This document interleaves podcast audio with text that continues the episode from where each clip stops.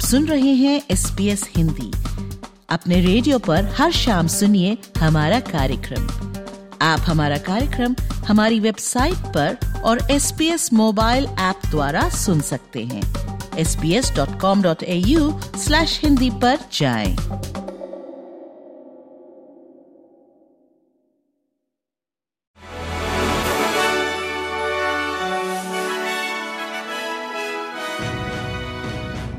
Christmas से पहले उधारकर्ताओं को एक और ब्याज दर बढ़ोतरी से बचाया गया है। ऑस्ट्रेलिया के रिज़र्व बैंक ने ब्याज दरों को चार दशमलव पैंतीस प्रतिशत पर बरकरार रखा है, जो 12 साल का उच्चतम स्तर है। पिछले महीने की दर वृद्धि मई 2022 के बाद से रिज़र्व बैंक की तेरहवीं वृद्धि थी। सितंबर में पाँच दशमलव छह प्रतिशत से घटकर अक्टूबर में कमज़ोर मासिक मुद्रास्फीति चार दशमलव नौ प्रतिशत होने के बाद दर निर्णय की व्यापक रूप में उम्मीद की जा रही थी। फेडरल सरकार नेशनल डिसेबिलिटी इंश्योरेंस स्कीम के वित्त पोषण को लेकर राज्यों के साथ टकराव की तैयारी कर रही है। इस मुद्दे पर कल राष्ट्रीय कैबिनेट में चर्चा की जाएगी।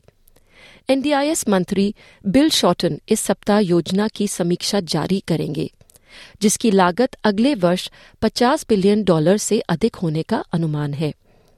सरकार को कल राज्य सरकारों की एनडीआईएस के अलावा विकलांगता सहायता सेवाएँ प्रदान करने के लिए योजनाओं की रूपरेखा तैयार करने की उम्मीद है।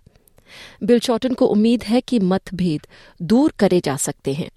दुबई में चल रही कॉप 28 क्लाइमेट कॉन्फ्रेंस में दुनिया भर के जलवायु प्रतिनिधियों ने वित्त और लैंगिक समानता पर ध्यान केंद्रित किया है। जलवायु न्याय संगठन केयर ने जलवायु वार्ता में असमान लिंग प्रतिनिधित्व को जलवायु वित्त तक अधिक पहुँच प्राप्त करने की इच्छुक महिलाओं के लिए एक और बाधा के रूप में उजागर किया है। यूके की क्लाइमेट वेबसाइट कार्बन ब्रीफ का मानना है कि कॉप 28 प्रतिनिधियों में महिलाओं की संख्या केवल 38 प्रतिशत है। वहाँ इजरायली सेना गाजा स्ट्रिप पर रात भर बमबारी करती रही। एक दक्षिणी इजरायली शहर से गाजा के क्षितिज पर बम गिरने के निशान देखे गए। दिन भर की तीव्र बमबारी के बाद रात में सीमा पार से तोप खाने के विस्फोट सुनाई दिए गए। Virgin Australia cabin crew Christmas के दौरान हड़ताल पे जा सकते हैं। कैबिन क्रू चाहते हैं कि एयरलाइंस बेहतर वेतन और शर्तों के साथ बातचीत करें, नहीं तो हड़ताल के लिए तैयार रहे। ट्रांसपोर्ट वर्कर्स यूनियन के सदस्यों ने सोमवार को 24 घंटे स्टॉपेज शुरू करने के पक्ष में निन्यानवे प्रतिशत मतदान किया, जब तक कि कंपनी के साथ कोई नया समझौता नहीं हो जाता। इंडोनेशियाई बचाव दल ने पुष्टि की है कि उन्हें पश्चिम सुमात्रा में मारापी वॉल्केनो के विस्फोट के बाद 11 पर्वतारोहियों के अवशेष मिले हैं। विस्फोट के समय 75 पर्वतारोहियों के क्षेत्र में होने की सूचना मिली थी। इन 11 मृतकों के साथ तीन जीवित बच्चे भी पाए गए। स्थानीय खोज और बचाव एजेंसी के प्रमुख अब्दुल मलिक का कहना है कि सुरक्षा चिंताओं के बाद लापता लोगों को ढूँढने के बचाव प्रयास अस्थायी रूप से रोक दिए गए हैं। अब खबर हिंदुस्तान से। भारत के उत्तर पूर्वी क्षेत्र के मणिपुर में दो अज्ञात हिंसक समूहों के बीच हुई गोलाबारी में कम से कम तेरह लोग मारे गए हैं। सात महीने पहले राज्य में जातीय संघर्षों से कम से कम 180 लोगों की मौत हुई थी। उनके शव कई गोलियों के घाव के साथ एक गाँव में पाए गए थे। वहाँ के अधिकारी का मानना है कि बड़े पैमाने पर गोलीबारी की सूचना मिली थी।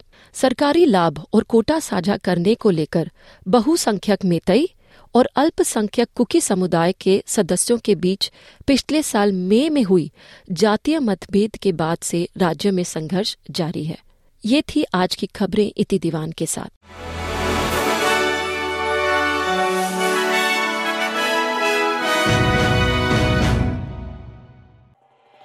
एस बी एस रेडियो से डाउनलोड करने के लिए आपका धन्यवाद हमारा पूरा कार्यक्रम आप कैसे सुने, इसके लिए S B S dot com dot A U forward slash Hindi पर जाएँ।